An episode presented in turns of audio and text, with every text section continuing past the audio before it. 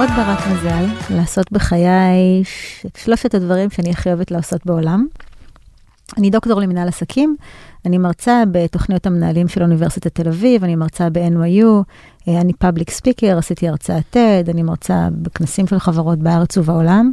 אני גם אה, מיישמת את זה בפועל, אני מייעצת אה, למשקיעים, מנהלים ויזמים בארץ, בישראל ובעולם. זה הדבר הראשון שאני עושה ואני מאוד מאוד אוהבת לעשות אותו. כי יוצא לי לעבוד עם אנשים מרתקים ומבריקים ובעלי הישגים, ואני מתמלאת לא פחות ממה שאני ממלאת. הדבר השני שאני מאוד אוהבת לעשות ואני עושה הוא לצייר, אני ציירת, די. כן, אה, ובעיניי מעבר לאהבה שבציור ולשמחה בכך שמדי פעם מישהו קונה ציורים שלי, בעיניי ציור, הציור שלי לפחות הוא המעבדה שלי לפיתוח מתודולוגית ליצירתיות ולחשיבה יצירתית. אה, והדבר השלישי שאני עושה, ואני אני יזמית, אני מרשה לעצמי לקרוא לעצמי יזמית רק בשנה האחרונה, אבל מס- מסתבר שזה כבר לא מעט זמן כך. אה, אני שותפה בחברה שהיא קהילה של 300-400 אה, יזמים מצליחים ומשקיעים ובעלי עסקים אה, מרחבי העולם, בעיקר מאירופה. אה, נקראת Founders Kite Club. אה, ומה שמשותף לכל החברים בה מעבר להישגים ולברק בעיניים הוא אהבה משותפת לספורט המטורלל שנקרא kite surfing. ניסית פעם? לא, נו, הגיע הזמן. אני מפחד פחד. מוות, רק מלשמוע. אז אתה יודע שעד הכי. קרוב לגלישה זה היה גלישה באינטרנט, שעוד זה היה פופולרי. אז אני בת 43, עד גיל 40 לא נכנסתי לים, היה לי פחד מוות ממים, ואז גיליתי את ה kite surfing. אז אולי גם אני אקח אותך לעשות kite surfing פעם. אני ממש אשמח. אז, אה, אז מה שאנחנו עושים זה לארגן אה, שלושה ארבעה אירועים ברחבי העולם, בספוטים מדליקים של kite surfing, בברזיל, ב snow kiting באיסלנד, כאלה. וזה סופי שבוע אינטנסיביים שיש בהם כמובן kite surfing עם pro riders מכל העולם, business growth content ו personal growth content, שהוא יותר הדומיין שלי. אז אני שותפה בחברה הזו, אה, והקמתי מיזם שנקרא Expand. אה, אלו למעשה ריטריטים למנהלים ויזמים ומשקיעים גם בארץ וגם בעולם, אה, ואני חושבת שזה ההקשר שבו שמעת עליי. אז אני, אני אתן טיפה context, כי את אה, מצ, מצטנעת. אז אני קיבלתי מכמה גורמים שונים, אתה חייב לראיין את לירז, אתה חייב לראיין את לירז, ואנשים שהיו בריטריט שלך ועברו שם איזה מין, אה, לא יודע, מהפכה, הם דיברו על זה כמו ב... כמו ב... אם יורשה לי להגיד, אפילו סוג של מילים שמזכירות uh, cut, כאילו, לא, לא, לא במובן cut, הכי לא חיובי cut. בעולם. אוקיי. לא, אני אומר את זה כאילו לא בקטע של אה, זה ממש ככה, אלא בקטע של זה השפיע עליהם בצורה כל כך Mm. אה, עמוקה. אה, וראיתי זה, ראיתי זה מכמה גורמים שאני מאוד מעריך ומאוד אה, מאוד מכבד, וזה דווקא עם אנשים שהם כל כך עסוקים, אה, כל כך מוצלחים גם, כן. שאתה אומר, רגע, למה אתם בכלל צריכים אה, אופטימיזציה לעצמכם, או סופש לעצמכם? מה, מה הסיפור שם? ו, אה, וזה נתן להם כל כך הרבה, אז באנו לדבר ב context הזה של באמת איך יוצרים את אותו space שהוא לא רגע ללכת אה, פה לסופה, שם לסופה, או איך מהמם. באמת יוצרים את הדבר הזה ב, כמתודולוגיה יומיומית, מהמם. כלהטמיע על עצמך את החשיבה הזאת, שכן, לפעמים צריך, צריך לחשוב על עצמך, ולפעמים צריך לחשוב על איך אתה משדרג את היכולות מהמם. שלך ואת החשיבה שלך. אה, אז יאללה, אני ממש מתרגש לצלול. אנחנו בסדר? כן, אנחנו בסדר גמור, אני סקרנית. אה, אז קודם כל, בוא נדבר שנייה על ה- איך הגעת בכלל ליצור את הריטריטים האלה. מה היה אמ, האפיפיני שלך, לא שאמרת, זה ה... זה היה יותר צורך מאשר epiphany, אם לומר את האמת. תראה, אני, אני מלווה כבר לא מעט שנים אה, יזמים ובעלי עסקים ומשקיעים בכירים, גם בארץ וגם בעולם.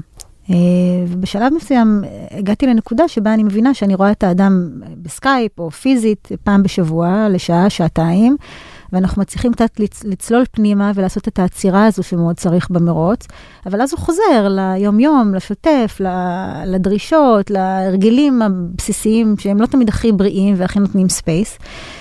ובשלב מסוים אמרתי לעצמי, וואו, הייתי מתה לשלוח אותם למין סוף שבוע אינטנסיבי כזה. שבאמת ייתן להם את קפיצת, את ה leap הזה שאני רוצה שהם יעשו, ואז לעבוד ברמה שוטפת. והתחלתי לחפש, עכשיו אלו אנשים שיש להם כסף, יכולים לנסוע לכל ריטריט בעולם, אז באמת חיפשתי פתוח בכל העולם, ומצאתי או כל מיני ריטריטים new age כאלה, זה אנשים שלא ילכו לכזה, או נגיד אה, כנסים וזה של טוני רובינס, שכבודו במקום המונח, אני לא מכירה לעומק, אבל זה מאוד מס וזה מאוד גדול, האנשים האלה לא ילכו לכנסים כאלה גדולים. ולא הצלחתי למצוא משהו שמתאים בשבילם, ואז לקוח שלי, שאני מלווה הרבה מאוד שנים, אה, איש עסקים מאוד מאוד גדול, אחת מארצות סקנדינביה, אמר לי, אבל למה את לא עושה את זה בעצמך? אמרתי לו, מה, אני יועצת, אני, מה הרטריט? אה, עכשיו, אחת הסיבות שהוא כל כך מצליח במה שהוא עושה, הוא שהוא מאוד נחוש. והוא מאוד רצה רטריט כזה לעצמו, אז הוא לא הפסיק להטריד אותי עד שהסכמתי לבנות אחד כזה. ובניתי את הראשון, והייתה בו קבוצה של אה, משקיעים ואנשי עסקים מכמה מקומות בעולם. זה הדבר הכי זה משמעותי. רטריט גלובלי בעצם. כן, יש. כאלה, יש כאלה שאני עושה בחו"ל ויש כאלה שאני עושה בארץ, אמ, וזה היה הדבר הכי משמעותי וממלא שעשיתי. די. והאימפקט עליהם היה מאוד משמעותי. יש לי צמרמורת אפילו עכשיו, אה, וזה משמח אותי מאוד, אז איך אני יכולה ש... שלא לעשות עוד כאלה? כמה זמן הריטריטים? אה, זה מתחיל ב... ימים? בחו"ל, זה מתחיל בחמישי בערב ומסתיים בראשון בערב, זה סוף שבוע, זה שלושה ימים אינטנסיביים מאוד מאוד מלאים. טלפונים בצד, לוקח את הטלפונים. כן, שמים בקופסה בצד, אפשר בהפסקות לקבל אותם, עם כן. הימים הם, הם לוקחים אותם פחות ופחות. Uh, בארץ זה מתחיל ברביעי בערב ומסתיים בשבת בערב. אני עושה מעט מאוד כאלה בשנה, אולי שניים או שלושה, uh, משתי סיבות. א', רמת ההפקה של זה היא מאוד מאוד demanding. Uh, זה אנשים עם סטנדרטים מסוימים, גם לי סטנדרטים מסוימים, uh, ולכן יש בזה הרבה מאוד השקעה אופרטיבית, וגם ההשקעה המנטלית והרגשית שלי. זאת אומרת, אם יש לי איזה קבוצות קטנות, אבל עדיין, אם יש לי 20 איש, וכל אחד מהם הוא אדם אינטנסיבי, אז בעצם בסוף שבוע כזה, אני עוברת 20 תהליכים במקביל עם כל אחד מהם. ולי לוקח שבוע, שבועיים לחזור לשגרה אחרי ריטריט כזה. ואני רוצה, כשאני עושה כזה ריטריט, לעשות אותו במלוא הנוכחות ולהתענג עליו, אני לא רוצה כן. להיות פס ייצור. אז אני עושה מעט כאלה, אה, אבל הם מאוד משמחים. אה, אז ככה הגעתי לעשות את זה. אתה רוצה שאני אספר אז לך? אני, אני מה אשמח? בעצם לצלול גם על הכלים, או אם תוכלי לתת לנו אפילו כמה דוגמאות שנעשה ביחד, מהמם. על דברים שקורים שם, אבל לפני זה רגע בוא נדבר על, על עולם הבעיה, כי זה משהו שהוא בעיניי מאוד מעניין, מהמם. אני רואה את זה גם על עצמי וגם על uh, חברים שלי. Um, יש איזה מין פרדוקס מסוים, או א-דיסציפלינה כזאת, שככל שאתה יותר מוצלח, ככל שיש לך יותר, אתה גם רוצה יותר, אתה um, יותר מחוזר, יותר אנשים רוצים את הזמן שלך, יותר אנשים רוצים uh, uh, את הפוקוס שלך. Uh, יש לך יותר על הצלחת. Uh, לפעמים אנשים חושבים שזה, יודעת, שאנשים שהם מאוד מאוד מוצלחים, אין להם בעיות, האמת שיש להם עוד כן. יותר בעיות.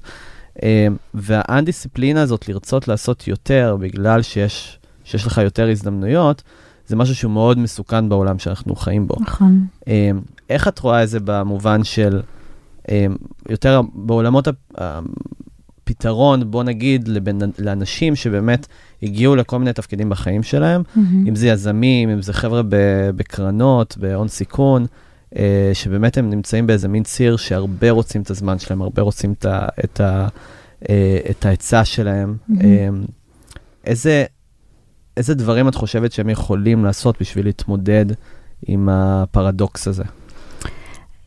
אז תראה, הסיבה, התשובה שלי והסיבה שבשלה באמת התחלתי לעשות את הריטריט, היא שאנשים כאלה צריכים, אני חושבת שמה שיכול מאוד להועיל להם, זה לעשות איזושהי יצירה. אה, אלו אנשים שבהם, כמו שאתה אומר, כבר הצליחו ועשו, והשיגו. אה, ומרגישים שהצליחו והשיגו ועשו.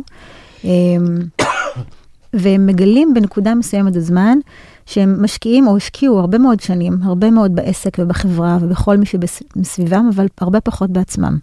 וכמו שאתה אומר, הם מוקפים באנשים, אבל ככל שאתה יותר גבוה ויותר מצליח, אתה גם לפעמים מרגיש שאתה יותר לבד, כי כולם רוצים ממך משהו. לכולם יש איזושהי אג'נדה. גם, גם בני זוג וגם ילדים, כולם רוצים את ליטרת הבשר שלהם. אה, וזה נשמע קצת אוי אוי אוי, אבל זה ממש לא פשוט הרבה פעמים. כל מי שהצליח במשהו קטן או משהו גדול יודע שהאתגרים אחרי הישג, אחרי ההישג הם פשוט אחרים, אבל יש אתגרים. והם לא פחות מורכבים, לפעמים אפילו יותר מורכבים, ולא תמיד יש לגיטימציה לדבר עליהם, כי הצלחת, איך אתה בכלל מעז להתלונן. כן. אמ, אבל דווקא כשאתה כבר לא במקום הישרדותי מבחינה חומרית, והוכחת לעצמך ולאחרים שהשגת משהו, וזה עניין של התבגרות והתפכחות בעיניי, אתה מבין ויודע כבר שזה חשוב אבל לא מספיק. והאתגר האמיתי בעיניי, וגם דיברנו על זה קצת קודם, הוא לחיות חיים יצירתיים, עם תחושת משמעות וצמיחה ותחושה של חופש או רווחה פנימיים, תוך כדי עשייה מקצועית ועסקית, ועסקית ותוך כדי צמיחה אישית ועסקית. אין באמת הפרדה בין אישי לעסקי בעיניי, אבל לא משנה. זאת אומרת, המחשבה שאני אשיג, ואז אני אחיה חיים מלאי תחושת משמעות וחופש, היא אשליה מוחלטת. המרוץ הזה הוא מרוץ עכברים מתיש שלא נגמר. אה, ומי שמצליח לעשות את ה zoom out מחוץ ל matrix, מבין שמחר החיים יכולים להיגמר. Literally. אני יודעת שזה אה, אה, פודקאסט על על-אנושיות, אבל אנחנו כן אנושיים, והחיים יכולים להיגמר בבת אחת. ולך תדע, אז מה אתה עושה עם הזמן שכן יש לך? מה אתה עושה עד מחר? אם מחר זה ייגמר, מה יקרה? ולכן בעיניי חיים, חיים יצירתיים ועם משמעות וחופש כאלה יכולים וצריכים וחייבים להתקיים במקביל, תוך כדי העשייה, ולא בבריחה החוצה. הריטריט הזה, בעצם המטרה שלו היא להוציא אותך החוצה, כדי לתת לך כלים שיכולים לעבוד ביום-יום. זה אוקיי. התנאי המשמעותי בעיניי לצמיחה המשמעותית הבאה שלך ולאורך כל החיים. ואנשים שמגיעים לשם מרשים לעצמם את העצירה. זה בעצם הזדמנות לעצירה עבור הצמיחה עם אנשים כמוך, ב state of mind שלך ובנקודה שאתה נמצא בה בחיים, שמבינים את האתגרים שלך, בלי צורך לרצות אף אחד, לנהל אף אחד, לעזור לאף אחד, להתבונן בחיים שלך, בכל מיני תחומים, ולשאול את עצמך מה באמת אתה רוצה, לדמיין דברים ואפשרויות שאולי לא דמיינת, ולבחון מה אולי חוסם אותך ואיך להגיע לשם. אם נוריד את זה רגע ל- מהמם. ל- פרקטיקה. לפרקטיקה, ויש לנו פה באמת את המילה משמעות, שהיא באמת מילה מאוד אה, יחסית אה, אבסטרקטית. כן, כלומר, וגדולה. וגדולה, כן, כאילו, איך, איך אני באמת יודע שאני חי חיים שהם בעלי משמעות, בייחוד עם העובדה ש... את יודעת, אני עובד, אני הולך לעבודה, אנחנו אנשים אה, יחסית עסוקים ביום-יום שלנו, ובעצם איך את רואה את זה מבחינת ה- אה, המודים השונים שדיברנו עליהם, כן. שהחיים שלנו, שאנחנו צריכים לשים לב איפה אנחנו נמצאים, כן. אה, מה נקודת ההתחלה שלנו. אז אה, כשאני מתחילה לעבוד עם אנשים, אני עושה עליהם אבחון שאני עושה גם לעצמי, דרך אגב, כל הזמן. אני מחלקת אנשים לאנשים שחיים בשני סוגים של אה, state of mind או של מוד קיום. אנשים שחיים במוד קיום הישרדותי, ואנשים חיים שחיים במוד קיום של צמיחה. וזה לא מצב סטטי, זאת אומרת, אנחנו יכולים לנוע ביניהם in a split of a second. אתה יודע, אתה במוד של צמיחה, ותוך שנייה קרה משהו ואתה במוד הישרדותי. עכשיו, אדם במוד הישרדותי, כולנו יודעים איך זה מרגיש, נורא קל לזהות. זה מישהו שמנסה רק להשאיר את הראש מחוץ למים, רק לשרוד עד הגיוס הבא, רק לשרוד עד ההשקה של המוצר, רק לגרום למערכת יחסים לעבוד, רק לגרום לעובד את מה שהוא צריך לעשות, רק להוכיח שאני נחוץ בארגון ושאף אחד לא יפטר אותי, זה מוד של הישרדות. שום יצירתיות ושום צמיחה לא תבוא מהמוד הזה. כלומר, כיבוי שרפות בעבודה, כן, כן, ולחיות מ... משנייה לא לעשות, לשנייה. אה, לא לעשות פאקים. לא לטבוע, בדיוק. כן. איך, איך אתה יכול להיות יצירתי מהמקום הזה? לעומת זאת, אדם שנמצא ב... אבל ככה זה, זה רוב התרבות שעוד פעם, שקיימת בעולם העבודה, או במיוחד שאני חבל. רואה, בארץ אפילו זה פחות, אבל בייחוד שאני רואה את עולם העבודה דווקא עם- ארגונים בחו"ל, אני מהמם. רואה שבאמת כל אחד רק רוצה לשמור על מקום העבודה שלו. כן, בעולם אה, האמריקאי רואים קשה את זה מאוד מאוד להיות חזק. במוד אה, צמיחה, שאתה לא רוצה לעשות, שיותר מודדים אותך על הפאקים שאתה עושה, ולא על, ה, אה, על האם הצלחת. כי עוד פעם, אנחנו יודעים שיצירתיות בסוף היא מגיעה ממקום שהוא דווקא כן לעשות את הטעויות, דווקא כן לקחת את הסיכון.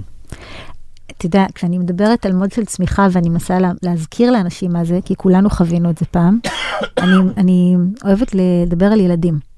כשילד, אה, יש לו תחביב חדש, גולות, משחק מחשב חדש, כדורגל, מה שזה לא יהיה, לא משנה כמה זה קשה לו וכמה זה מורכב, הוא מלא באנרגיה, הוא נטען, הוא ישקיע יותר אנרגיה, וככל שהוא ישקיע, הוא ירגיש שיש לו עוד אנרגיה וירצה עוד ועוד ועוד. במצב של הישרדות, אם יש לך אתגר, אתה מרגיש שאתה חי על האדים של הדלק, ואתה בעצם קורבן של הנסיבות ושל החיים. זה ההבדל, זה ה-state of mind הפנימי. אם אתה ב-state of mind של צמיחה, אתה תימשך למקומות ש- ש- שגורמים, שנותנים לך את התנאים להיות במקום הזה, וה-state of mind שלך ייתן לך את האנרגיה להתמודד ולהתמודד באופן אחר לגמרי. עכשיו, איך זה מתחבר ליעילות אה, ולפרודוקטיביות וכל הנושא שאנחנו מדברים עליו? תראה, אני מאוד אוהבת יעילות. אני עמוקה וגם מדברת על דברים רוחניים ואני ציירת, אבל אני, יש לי גם מוח אנליטי, אני בת למהנדס ואחות למהנדס, אני מאוד אוהבת לתקתק דברים. והיו כמה שנים שכל נושא הזה של יעילות ריתק אותי וייעלתי את עצמי למוות. אמ, ופתאום קלטתי שאני הופכת לעבד של הייעול, במקום להרגיש שאני חיה את החיים שלי במלואם. וזה הורג יצירתיות. יעילות בעיניי כלי. כלי לחיות את החיים במלואם, חיים, דיברנו על זה, יצירתיים, עם תחושת משמעות ועם רווחה פנימית, היא לא מטרה בפני עצמה. אה, במסגרת, במקביל ללימודי הדוקטורט שלי מנהל עסקים, היו לא מעט שנים שבהם החופשות שלי היו תקופות של תרגול אה, ולימוד במנזר בודהיסטי, שנמצא באנגליה. והייתי נוסעת לשם לתקופות של כמה שבועות בכל פעם, וחי עם הנזירים והנזירות הסכימו לקבל אותי לפורמט מיוחד, עם ממש לוח הזמנים שלהם. קמה איתם בארבע בבוקר, מנקה, אוכלת, מתנד... מה שהם עושים, מדיטציות. תשמע, יש להם לוח זמנים. טירונות זה קטן לעומת איך שהם חיים.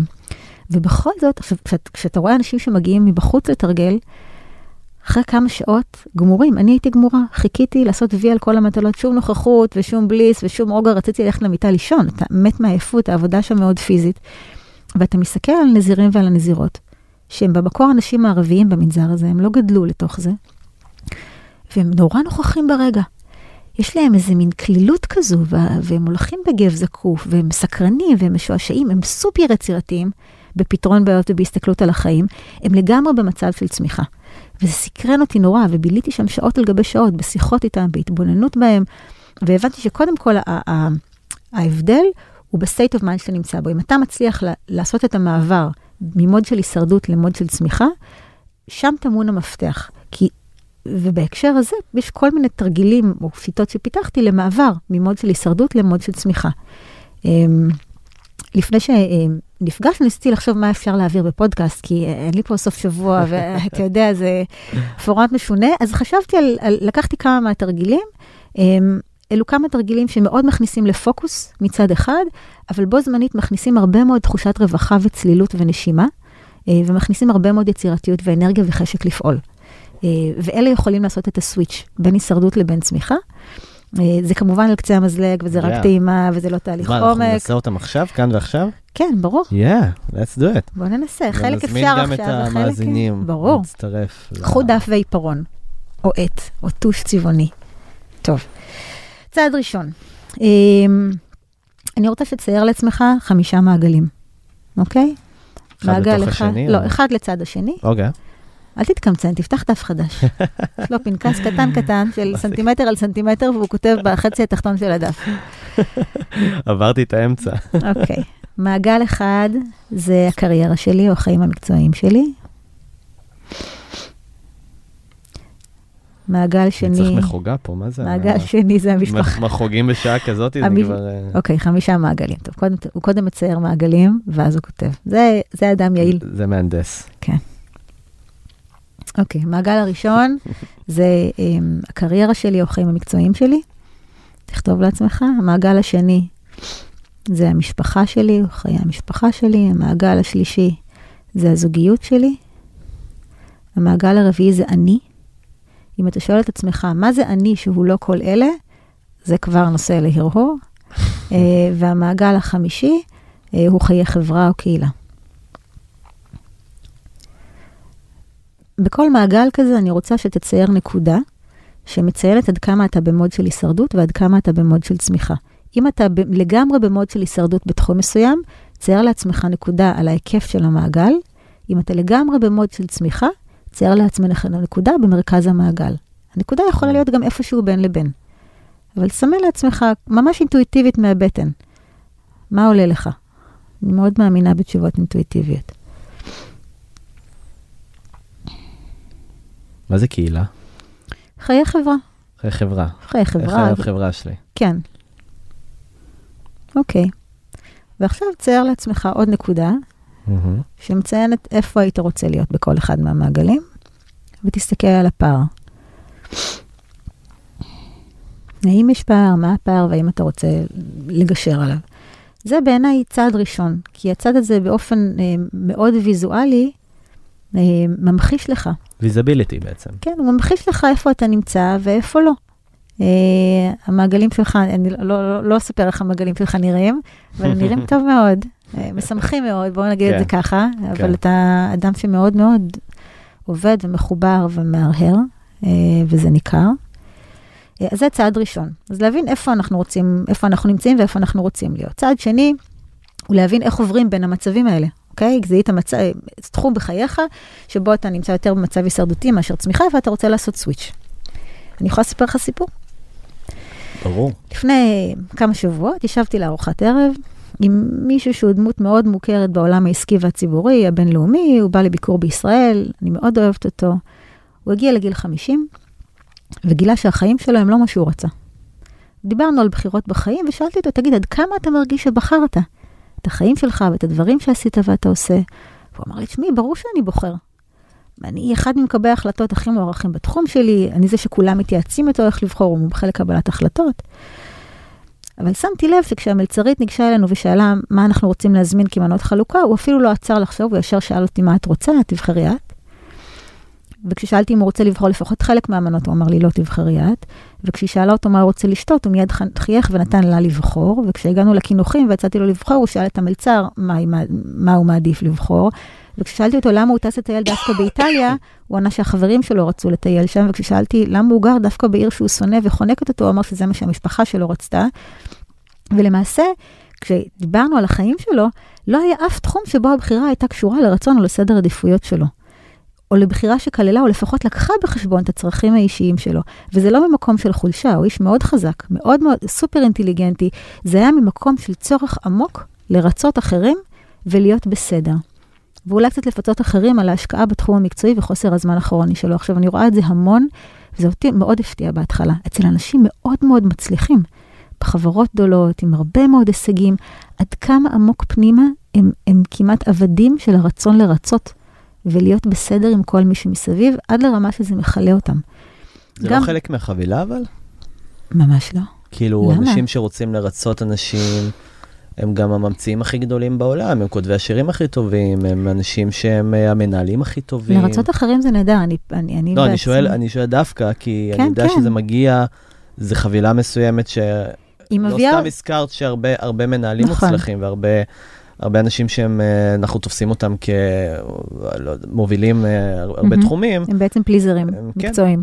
השאלה אם זה באמת, מה שגרם להם להיות מוצלחים, זה גם ה- אולי ראייה מסוימת למה אנשים אוהבים, מה אנשים רוצים, ולבנות להם ערך. אז בטח. יכול להיות שזה הגיע גם עם אה, עוד כמה דיפולטים לא טובים. It can get you very far, מהמם. but it can only get you so far. זאת אומרת, זה יכול לקחת אותך מאוד רחוק, וזה אחת הסיבות לכך שהם מאוד מצליחים, אבל השאלה היא עד כמה זה בא על חשבונם. כי אצלו למשל, גם בתחום המקצועי, הסתבר שהוא מזמן היה מוכר את אחת החברות שלו, שהיא בור ללא תחתית, לא מוצדק, אם לא השותף שנורא רצה להחזיק בה מסטטוס, מסיבות של סטטוס ומעמד. לא רלוונטיות בכלל, ושהוא מזמן היה מוכר גם את ההחזקות שלו בעוד חברה, או במטוס פרטי שעושה לו כאב ראש, וכולי וכולי, אבל לא נעים. להיות נדיב זה נהדר, להבין מה אנשים רוצים ולהיות מסוגל לתת להם ערך, זו תחושה מדהימה, אבל אם אתה מאבד את עצמך בדרך, ובסוף אתה מוצא את עצמך חי חיים שאינם שלך, פספסת. מהמם. וזה לא אמור לבוא אחד על חשבון השני. אז נתתי לו תרגיל. לפני שנפרדנו, אמרתי לו, תשמע, זה תרגיל שאני נותנת לעצמי כל כמה זמן, כי גם אני נורא אוהבת לשמח אנשים, ואני שונאת להגיד לו, שונאת להגיד לו. אמרתי לו, תשמע, קח יומיים, יומיים רגילים. ביומיים האלה, לפני כל פעולה, כל החלטה הכי קטנה שיש, תשאל את עצמך, מה אני רוצה? זה הכל. כשאתה אוכל, בשיחת טלפון, בהחלטה עסקית, בהצעה לסיגריה, בהזמנה לאירוע, מה בדיוק אתה רוצה לשתות וכולי, אלף, אלפי מיקרו החלטות ביום, אנחנו עושים המון כאלה. עכשיו, אתה יכול לבחור לפעול בניגוד לתשובה שעלתה לך, לפעמים זה בסדר גמור לבחור לעשות משהו שהוא לא בדיוק מה שהכי היינו רוצים, כדי להתחשב במשהו אחר, זה נהדר, אבל תנסה להיות מודע למה אתה רוצה, ומה באמת נכון בעיניך, לפני שאתה בוחר, כדי שזו תהיה בחירה ולא ריצוי אוטומטי. הוא הנהן, היה מאוד ספקן, אדם מאוד אה, אנליטי ורציונלי, הוא אמר לי, תשמעי, נראה, אולי אני אנסה. חיבוק, נפרדנו, הלך למלון, היו לו עוד שעתיים של שיחות ומיילים שהצטברו. אחרי כמה ימים כתבתי לו בוואטסאפ, מה המצב, איך הולך? הוא ענה לי במילה אחת, זוועה. חיכיתי, ובלילה הוא שלח לי הודעה קולית. הוא אמר לי, כתב, הוא אמר, תשמעי, זה עינוי, אני מזועזע, אני סובל עד עמקי נשמתי, אני המום לגלות לכמה דברים שאני רוצה לומר לא, אני אומר כן, ולהפך. בהקשר המקצועי, העסקי, האישי, בהכל. אז לשאלתך, הולך זוועה. אני סובל, אבל אני חושב שהבנתי. עכשיו, אני עושה גם לעצמי את התרגיל הזה מפעם לפעם, ואני בכל פעם מחדש מופתעת לגלות כמה קל לי לוותר על עצמי. אני מצביעה כאן על הצורך לתת מקום לעצמנו, לא במובן האגואיסטי, אלא במובן של, הס... של הזנה ושל חמלה כלפי עצמנו, כי אני רואה עד כמה, כמה, ש... נכון, נדוש ככל שזה יהיה, כמה הרבה יותר אני מצליחה להעניק לאחרים, וכשאני מפנה מקום גם לעצמי, כמה הרבה יותר אני מסוגלת לעשות, ולהיות יעילה ולהיות פרודוקטיבית, כי זה בא ממקום של בחירה. זה בא ממקום שאני לא מרגישה בו קורבן של הנסיבות ושל הזמן ושל הלוז. אני לא בהישרדות, אלא אני בתחושה של שליטה. ומשם יש לי תחושה של רווחה ואנרגיה לעשות ולפעול ולתת דווקא יותר. זה מין מעגל שמזין את עצמו. אז זה דבר אחד, לשאול את עצמי מה אני רוצה. זו שאלה קטנה, היא בכלל לא מהמקום האגואיסטי, אני כן. מבהירה, והיא עושה הבדל עצום בתחושה של הרווחה הפנימית. אתה יכול לעבור יום עמוס בדיוק כמו יום אחר, אבל אם תשאל את עצמך ביום הזה מה אני רוצה ותבחר, לא משנה לאן, אבל תבחר ולא תובל על ידי הלו"ז, כן. התחושה שלך בסוף היום ותוך כדי היום תהיה אחרת לגמרי. אני רוצה פה להעלות עוד נקודה שהזכרת לי, mm-hmm. שטכנולוגיה הביאה איתה גם הרבה, היא בעצם גרמה לנו לקבל פחות החלטות, יומיומיות אפילו. שזה הרבה פעמים מתקבל על ידי אלגוריתם. Mm-hmm. כאילו, מה אנחנו שומעים, יש בספוטיפיי mm-hmm. כבר בוחר לנו, mm-hmm. מה אנחנו רואים, נטפליקס כבר ממליץ לנו. Mm-hmm. Um, הרבה דברים הפכו מצד אחד להיות מאוד פתוחים, דמוקרטיזציה של תוכן, אפשר mm-hmm. להגיע לכל מקום mm-hmm. בלחיצת כפתור. אם זה יוטיוב, אז אתה יכול למצוא בדיוק איזה סרטון אתה רוצה, אבל אנחנו כבר כל כך נותנים לאלגוריתם של הפיד להחליט לנו מה אנחנו צורכים, mm-hmm. מה אנחנו... אפילו תראי את autoplay ביוטיוב, אתה כבר ידוע שהאלגוריתם הזה מורכב מ-KPIs, שהוא ממליץ לך על מה ש... Um, על לפי engagement, כלומר, מה mm-hmm. הכי סביר שאתה תמשיך לצפות mm-hmm. במערכת של יוטיוב. ומה mm-hmm. שהם גילו שם, שהאופטימיזציה של זה, זה לא לפי האם זה הפך אותך לבן אדם יותר טוב, או האם mm-hmm. נהנית בצורה בלתי רגילה לראות את זה, או אם למדת משהו, האלגוריתם הזה הולך לפי האם הסרטון הזה זעזע אותך? האם הסרטון הזה גרם לך לשנוא? האם הסרטון הזה גרם לך לכעוס? Mm-hmm. כי מה שגורם ל engagement הכי גבוה זה, זה רגשות שליליים, נכון. ואני אומר, כאילו, האם יש לנו כבר, האם יש לנו בחירה? כלומר, יש לנו, אנחנו הולכים לכיוון מסוים, שזה הולך יותר ויותר ויותר להשתכלל. אה, יש יותר קו-פיילוטים, יש יותר אוטו-פיילוטים בטכנולוגיות. ואנחנו, איך אנחנו יוצרים בכלל, כמו שאמרת, את ה... המנגנון הזה שאני חוזר לבחור. אתה מכיר את המונח של אקו צ'יימבר? לא. שמעתי עליו לראשונה מערן גפן, שאם יצא לך לדבר איתו, כדאי, הוא מבריק בעיניי. יש לו פודקאסט גם, נכון? נכון. התראינו אחד את השני. אה, אז אקו צ'יימבר אומר שפייסבוק, פייסבוק מציף לנו את מה שאנחנו אוהבים ומה שאנחנו רוצים לראות. והוא בעצם תוקע אותנו במילופ של אותו סוג של דברים. נכון. עכשיו, אני למשל, יש לי הרבה מאוד עוקבים בפייסבוק, הרבה מהם אני לא מכירה בכלל, הם ראו אותי בהרצאות. אני מקפידה מדי פעם ללחוץ על פוסטים, או, או, או לתת יותר מקום ותשומת לב לפוסטים של אנשים עם דעות שונות לגמרי משלי. יש לי מגוון מאוד רחב של אנשים בפייסבוק, אני לא מוציאה את מי שמעצבן אותי, כי אני לא רוצה לחיות באקו צ'יימבר. בספוטיפיי, אני מאזינה מכורה למוזיקה, יש לי פלייליסטים שלי, וכשאני עושה, נכנסת לספוטיפיי, אני שואלת את עצמי, איך אני רוצה להרגיש? מה אני רוצה? ואני בוחרת מתוך הפלייליסטים שלי. אני לא נכנסת לרדיואים, אני לא נכנסת להמלצות. אני רוצה לבחור איך אני רוצה, למוזיקה יש השפעה עצומה על, על מצב הרוח. ולכן אני מנסה להיות מאוד מודעת, להבין שכל הדברים האלה הם בחירות שלי. כמה אני נכנסת, לאן אני נכנסת, מה אני רואה. אם אני קמה בבוקר, א', אני לא נכנסת לפייסבוק בשעה הראשונה, אבל כשאני נכנסת לפייסבוק, אני מנסה לזכור, לשאול את עצמי, מה אני, אני עכשיו הולכת לבזבז חצי שעה על פייסבוק. Mm-hmm. איך אני רוצה להרגיש בסוף? ואז אני בוחרת מה אני רוצה לקרוא, את התכנים של מי אני רוצה לראות. זה מצריך מאמץ. כן. להגיד לך שאני מצליחה כל בוקר, שאני כל... ממש לא. אני כבר איבדתי, אבל אה, אימון. אני כאילו, ב... לפחות ה newsfeed, mm-hmm. יש לי תוסף שנקרא newsfeed feed, Facebook newsfeed eradicator, שהוא בעצם... ביטל לי את ה newsfeed ושם במקום זה ציטוטים כאלה מעוררים השראה, אז אני לא רואה את ה newsfeed, אבל עשיתי את זה בשביל להיכנס לקבוצות מסוימות בפייסבוק ולהחזיר את הפרואקטיביות מהמם. אליי. כלומר, כן, כי ברגע שאני נכנס ל... אני רוצה נגיד להיכנס לקבוצה שלי, אני צריך לעבור ב... או זה לוקח אותי מהמם. לדף הראשי של פייסבוק, ואז אני מגיע לניוספיד, ואז כמובן פיד אינסופי של... אה, אתה נהיה machine תוך עשר דקות. ו... כן, אז אני נהיה, נשאב לתוך הדבר הזה ומתחיל מהמם. לקרוא דברים שלא לא רציתי לקרוא. כלומר, הם, הם שם, אז אני גולל וגולל וגולל, אבל הם לא במודעות. אבל זה בדיוק השאלה, זה בדיוק התרגיל השני שעשינו, של מה אני רוצה. לפני שאני נכנסת לפייסבוק, מהמם. מה אני רוצה. אתמול הייתי רעבה אחרי ישיבה מאוד ארוכה, אה, אינטנסיבית עם כמה שותפים באיזושהי חברה שאני מייעצת להם. יצאתי מותשת, גמורה. כל מה שהתחשק לי זה לתקוע המבורגר, אבל מהסוג הכי ג'אנקי והכי מזעזע שיש. שנייה לפני, שאלתי את עצמי מה אני רוצה. הבנתי שמה שאני רוצה זה להירגע. אני יכולה לאכול מרק, זה הרבה יותר הרגיע אותי ואני ארגיש הרבה פחות כן. רע עם עצמי אחר כך. שהייתה לי דיאטנית שם. אני לא אשכח את זה, אני, אני, היא אמרה לי, תגיד, תום, שאתה רעב, תשאל את עצמך אם אתה צמא.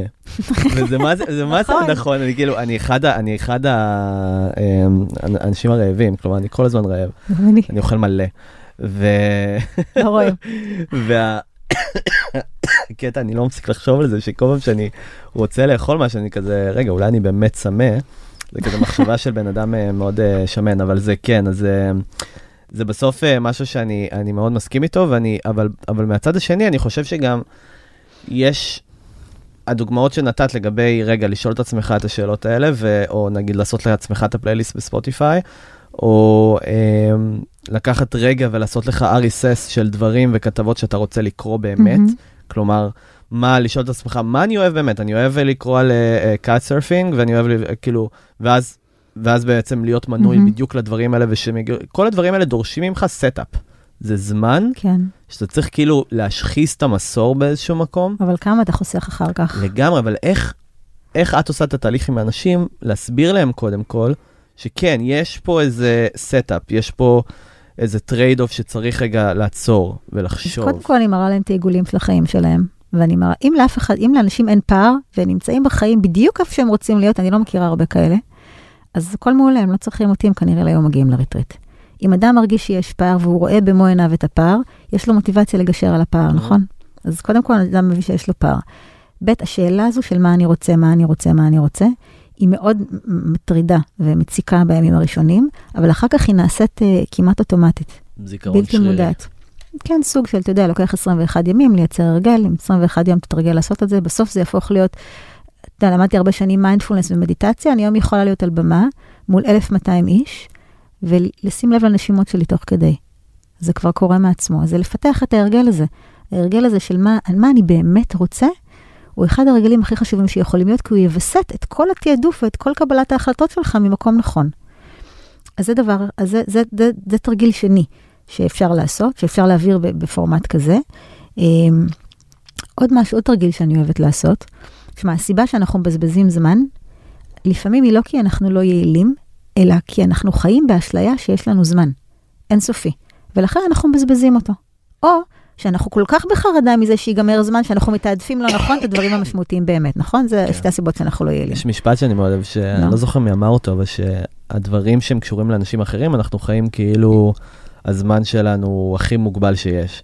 אם. זה לשלם דוח, או כן. לעשות דברים שיש להם, את כן. יודעת, דדליין, או הבוס אמר לי שצריך לעשות איזה משהו, אבל דברים שהם קשורים אלינו, אנחנו. חיים כאילו אנחנו בני על מוות. אוקיי, אז, אז הנה תרגיל שאני אוהבת לעשות, וגם גם הוא מאוד מועיל בעיניי. אם אתה רוצה לדעת אם היום שלך, אה, או הלוח זמנים שלך בנוי נכון, תשאל את עצמך שתי שאלות. אה, והתשובות לשתי השאלות ביחד ייתנו לך את האינדיקציה. שאלה ראשונה, אם, אני, אם עכשיו אני אומרת לך שאתה עומד לחיות לנצח, ויש לך את כל הזמן שבעולם, איך ייראה יום שלך? והשאלה השנייה, אם אני אומרת לך שמחר אתה מת, יש לך רק את היום, זה היום האחרון שלך עלי אדמות. איך ייראה היום שלך? תחשוב על זה לעומק, תראה שיש דברים שחוזרים על עצמם. זה הדברים שכנראה נכון לך לעשות, שהם באמת משמעותיים עבורך. כי אם אתה חי לנצח, יש לך זמן ואתה באמת יכול לעשות משהו משמעותי. אם מחר החיים שלך נגמרים, אתה חייב לעשות משהו משמעותי. תראה כמה מהדברים שאתה מכניס ללו"ז שלך הם באמת הדברים המשמעותיים. Mm-hmm. כי אתה באמת יכול למות מחר, ובאמת יכול להיות שיש לך הרבה מאוד שנים. ואנחנו חיים לא באף אחד מאלה, אנחנו חיים באיזה מין twilight zone שהוא נורא אשלייתי. שמצד אחד יש זמן, אין זמן, זמן זה מושג נורא נזיל, וכשעבדתי בחברת ייעוץ, אמרנו, האקסל סופג הכל. Hmm. בסדר? גם ה-to-do list והקלנדר סופגים הכל. השאלות האלה מאוד מאוד ממקדות. Um, עוד תרגיל שאני מאוד אוהבת לעשות, והוא מאוד חשוב לאנשים יצירתיים, זה do nothing time. זה זמן לא לעשות כלום. שזה, כשאני אומרת את זה לאנשים בתפקידים בכירים הם מתחלחלים, כי זה נשמע הדבר הכי לא פרודוקטיבי בעולם, אבל לפעמים כדי להיות high performance, אנחנו חייבים לאפשר לעצמנו להיות no performance. הציפייה שלנו to perform all the time היא מכלה והיא מתישה. אני מכריחה אנשים שאני עובדת איתם לאורך זמן, לשים ביומן סלוט, לפחות פעם בשבוע של כמה שעות, שכתוב do nothing time, אבל בלי לרמות. זאת אומרת, עכשיו זה זמן, זה לא זמן שאתה אומר, טוב, אני לא אעשה כלום, ואז אתה הולך ומבזבז זמן בפייסבוק. אתה גם לא תענה על כל המיילים שלא היה לך אף פעם זמן לענות עליהם. אוקיי? אתה, זה זמן מוגדר.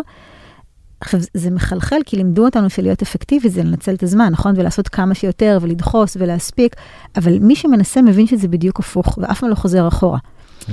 אפקטיביות והספק ומיקוד ויצירתיות וגמישה וגמישות ורווחה, הם מצריכים הרבה פעמים לעשות פחות ולא יותר. לא לעשות רק כדי להספיק. זאת אומרת, להיות מאוד מאוד מדויקים בבחירה של הזמן שלנו. אצלי זה זמן של בהייה. אני צריכה שעתיים לשבת מול הים ולא לעשות כלום. בהתחלה זה נורא, כי המוח שלך עובר, עובר מהר מהר נכנס לרשימת מטלות ולמה צריך לעשות ומה מעיק עליך. אם אתה לא מוותר, ואתה נותן למחשבות שלך להיכנס ולצאת, אני אוהבת לדמיות את זה כמו עננים שעוברים, נכנסים ויוצאים בשמיים, פתאום המחשבות משתתקות. ואז יש לך זמן של bliss, ופתאום, בלי שאתה מכוון, מתחילים לצוץ פתרונות יצירתיים לכל הדברים שהכי מטרידים אותך באמת. לגמרי. אני, יש לי את הזמן הזה, בדרך כלל ביום חמישי או רביעי אני שם brainstorming, אני קורא לזה, אבל אהבתי מאוד את השם שלך, אולי אני אאמץ את זה. לך על זה. אמ, וה brainstorming time אצלי הוא בערך, הוא בין שעה לשעתיים שאני יושב בחדר, ולאחרונה קניתי משהו שממש עזר לי, כי היה את הקטע של הטלפון, כאילו מה עושים עם הטלפון, האם שמים את זה בחוץ, מה זה, זה תמיד, וגם כששמתי את זה בחוץ, אני תמיד הייתי ב FOMO והייתי כזה, כזה עושה cheating והולך כזה רגע להסתכל בטלפון. שמתי לב שאני חייב את הטלפון בחוץ, והסיבה שהבנתי, כי דווקא בזמן שהייתי במקלחת, שאני לא יכול להכניס את הטלפון, ניסיתי, mm-hmm. למרות שהוא, יש לו ווטרפרוף, אבל הטאץ' שלו עובד במקלחת. אוקיי, okay. לא ניסיתי, אין לי את האומץ, אני מודה. בזה אני לא עובד. אז זה היה הזמן שהייתי, הרגשתי שאני באמת מצליח לדבר עם עצמי בצורה הכי טובה. ומצאתי, האמת היא, הסתכלתי באמזון לבדוק פתרונות, ותתפלאי, אבל יש קופסה שהיא נוצרה ל, אה, לילדים רעבים שרוצים אה, ללכת כזה באישון לילה לאכול עוגיות. כן. אז uh, עשו להם קופסה שהיא ננעלת עם טיימר, והיא נפתחת, שאתה מגדיר, כאילו ההורה מגדיר אוי, נגיד מעולה. 17 שעות, והקופסה נפתחת רק אחרי 17 שעות, uh, בשעה מסוימת. אז אני משתמש בזה כטיימר של פומדורו, של כזה אני מגדיר לעצמי נגיד שעה שבה אני שם את הטלפון בקופסה ולא יכול לפתוח פיזית את הקופסה, אז כאילו כן. אני יודע שהטלפון שם ואני ניסיתי, אי אפשר לפתוח את זה בשום צורה, אין גם מנגנון כזה של cheating. Mm-hmm. Uh, ואני פשוט שם את, זה, את הטלפון שם בקופסה, זה נקרא Kitchen Locker.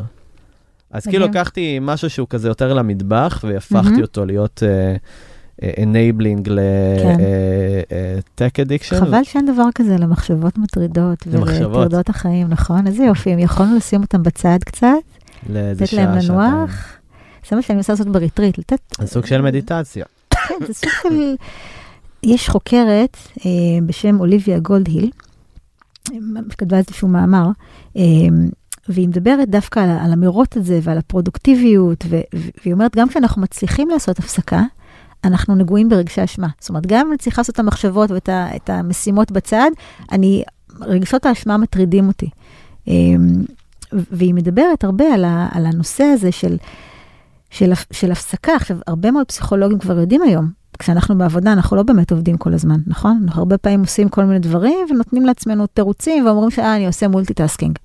לא באמת עושים multitasking, שמעתי אותך גם מדבר על זה, על המעבר בין משימות וכולי.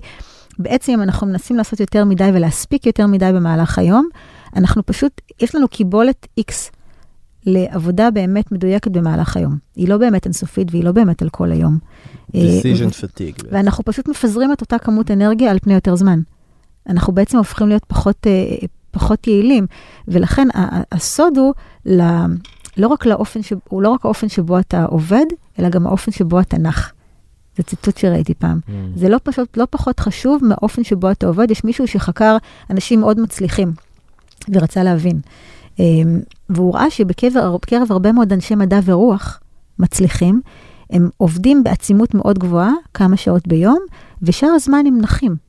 עכשיו, להרבה אנשים בעולם המערבי, במיוחד בסביבות טכנולוגיה, המונח מנוחה נשמע כמו פינוק או כמו בזבוז של זמן. וזה ממש ממש לא נכון, לא נכון זה, זה, וזה קישור. זה ממש יכולת, וזה משהו שצריך ללמוד. אנשים לא יודעים איך לנוח. להחזיר את השנץ לאלתר. אנשים מבועטים ממנוחה. יש אנשים שאני, אם אני אגיד להם עכשיו, קח עכשיו כמה זמן לעשות כלום, הם מסתכלים עליי בחלכה, אבל מה אני אעשה?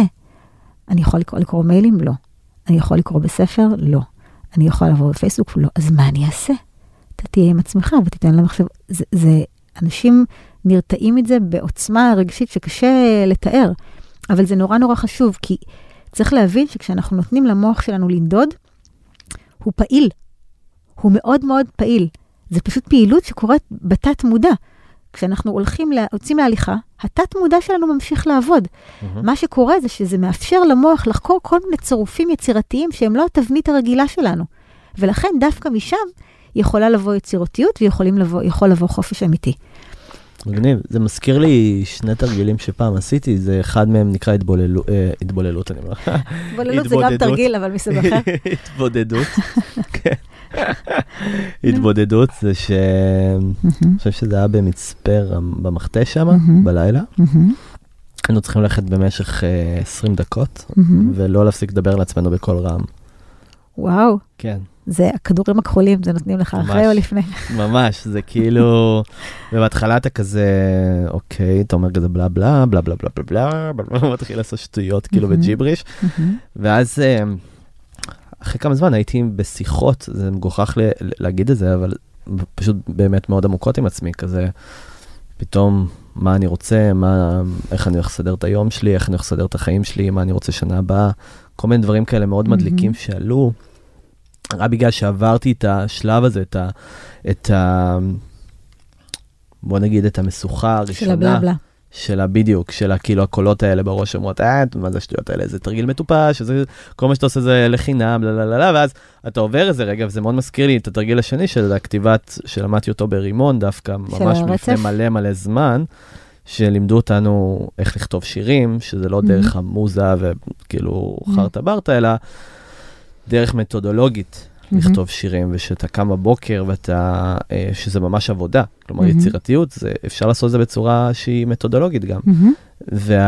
וחלק ממה שהיה שם, זה ההבנה, אחד מהתרגילים שאני מאוד הסתקרנתי לגביהם, ואני עושה את זה היום גם עם אנשים, זה שאתה פותח דף ריק ואתה מניח את העט על הדף ואתה לא מפסיק לכתוב. אסור לך להפסיק כן. לכתוב, ואתה מגביל את עצמך באיזה 5-10 דקות, וזה הדבר הכי קשה שיש. וזה חייב להיות שיר או שאתה כותב כל דבר שעולה בראשך? אז אתה מכיר את התרגיל של אה, ג'וליה קמרון? לא. אה, זה נדמה לי, אני חושבת שזה ג'וליה קמרון מדרך האומן. יש הרבה אנשים שאני יודעת שעושים את זה וזה מועיל להם, וזה אומר שאתה קם בבוקר, אתה לוקח מחברת, יש כאלה שעושים את זה לפני השינה, ואתה פשוט כותב ברצף את כל, המחשב, את כל הרצף מחשבות שעוברות לך בראש. Mm-hmm. ואתה רואה שכשאתה מוציא את הכאילו junk שמצטבר על פני השטח, פתאום יוצאים הדברים העמוקים יותר. לגמרי. בבודהיזם אה, יש מונח שנקרא פפנצ'ה. הם מדמים את הטבע של ה mind למכונת פופקורן. נכון שלפעמים זה מרגיש כאילו הראש שלנו הוא מכונת פופקורן, שיש מאוד מחשבה שהן קופצות כזה באיזה מין כאוס לא ברור, וזה לא מפסיק המכונה הזו של הפופקורן.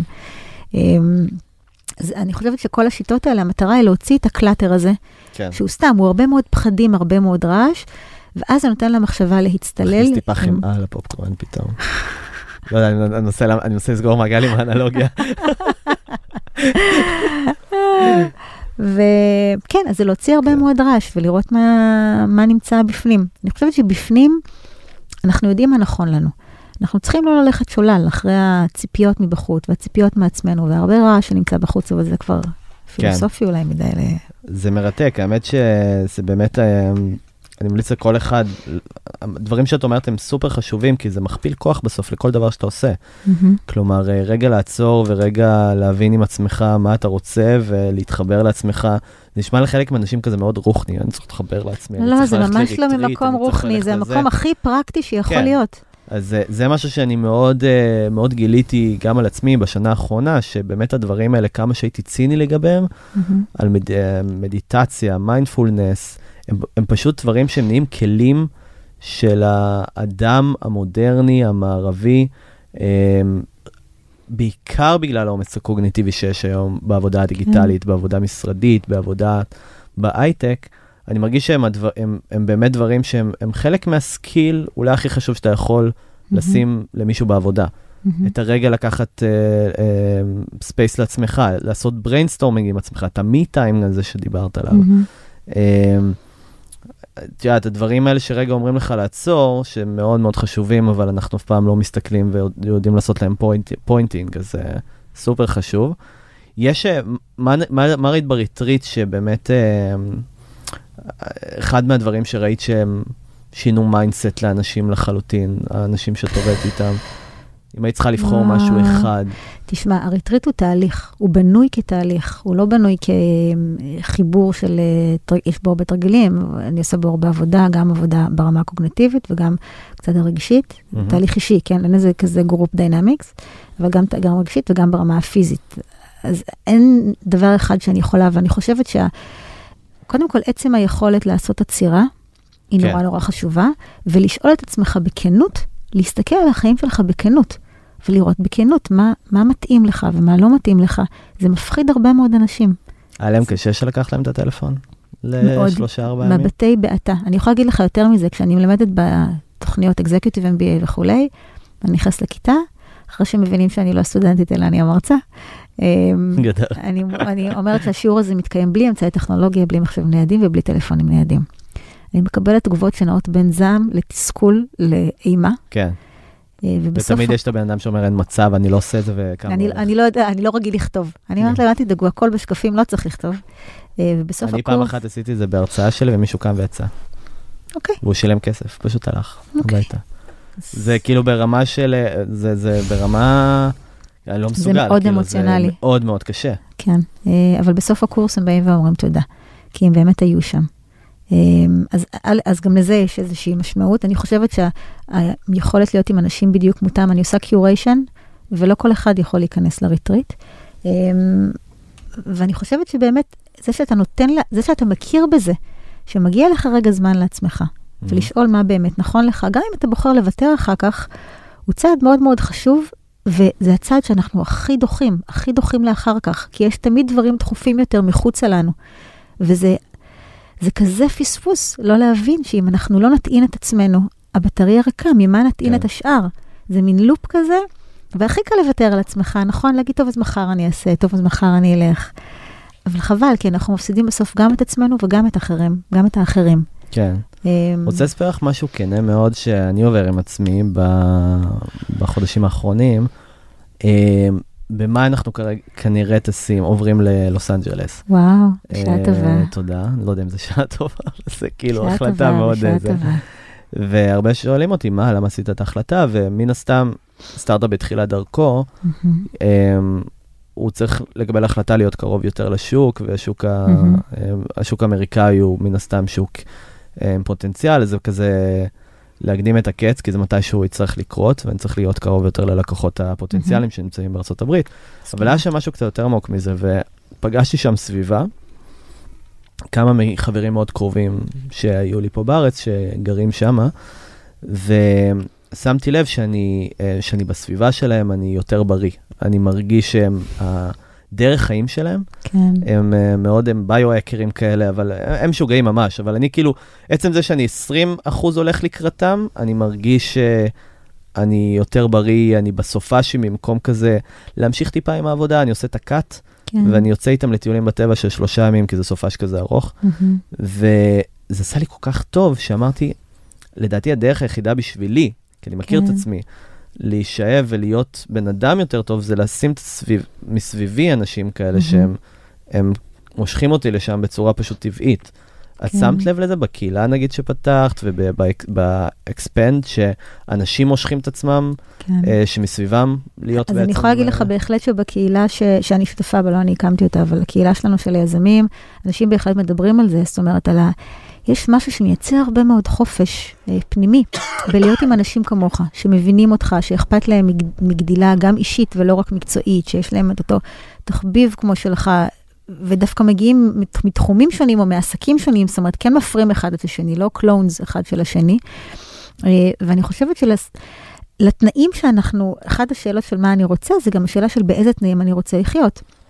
איך אני רוצה להזין את עצמי, באיזה אנשים, באיזה תכנים, באיזה סוג של מזון. עכשיו, זה אף פעם לא מושלם, כן? כן. אף אחד מאיתנו לא יכול, אני לפחות, לא יכולה לעזוב הכל, להתבודד באיזה חווה כפרית, ואני צריכה לעבוד ולהתפרנס, ואני נוסעת, וזה מתיש.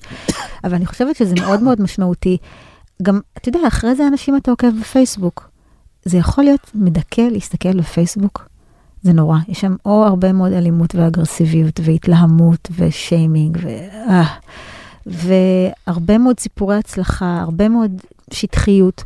זה או שאתה מדכא כי אתה מרגיש נורא רע עם עצמך, כי כולם מנצנצים וורודים ומהממים ואתה לא. אה, או שאתה מתחיל לשאול את עצמך, אולי אני צריך להיות ככה, אולי אני צריך לעשות ככה, והיכולת להבין מה נכון לך ומה טוב לך, אה, ולייצר לעצמך תנאים כאלה היא מאוד משמעותית בעיניי. ואני מאוד שמחה בשבילך שמצאת מקום כזה. אני, תראי, תמיד. פה כאילו בארץ אה, זה הבית, אין ספק. אה, כן, אבל זה משהו שבאמת הרגשתי אותו, ש... שיש שם איזו סביבה מסוימת שלי, זה יכול להיות גם ב... לא יודע, בב... ב... בכל מקום, באינדונזיה גם.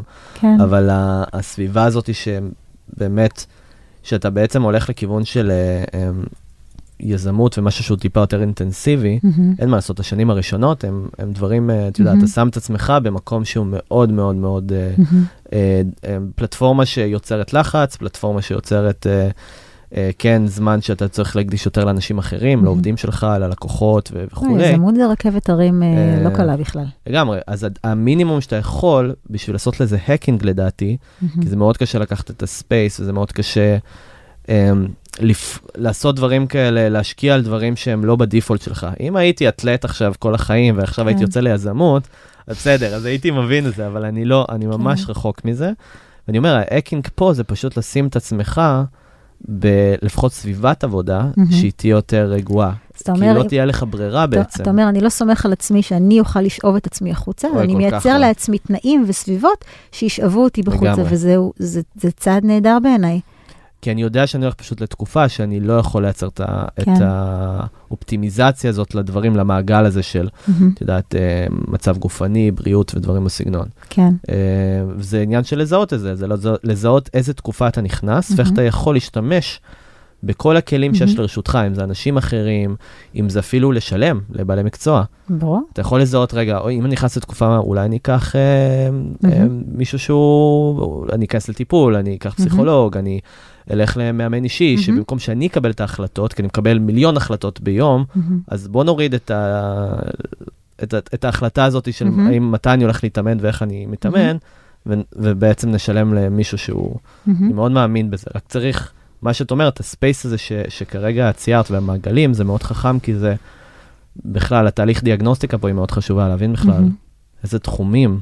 כן, יש, יש- יש עוד תחומים, אתה יודע, אפשר לעשות את זה גם ברזולוציה של פרויקטים מסוימים בתוך החיים שלך וכולי וכולי וכולי. עוד פעם, זה, זה מאוד כזה על קצה המזלג, אבל מדי פעם לעצור ולהסתכל. אני מציירת לי את העיגולים האלה כל כמה זמן, ויכולים להשתנות. ב- כן. ביום או בשבוע, או, וזה מין wake-up call כזה. אני אומרת, אוי ואבוי, מה קורה פה?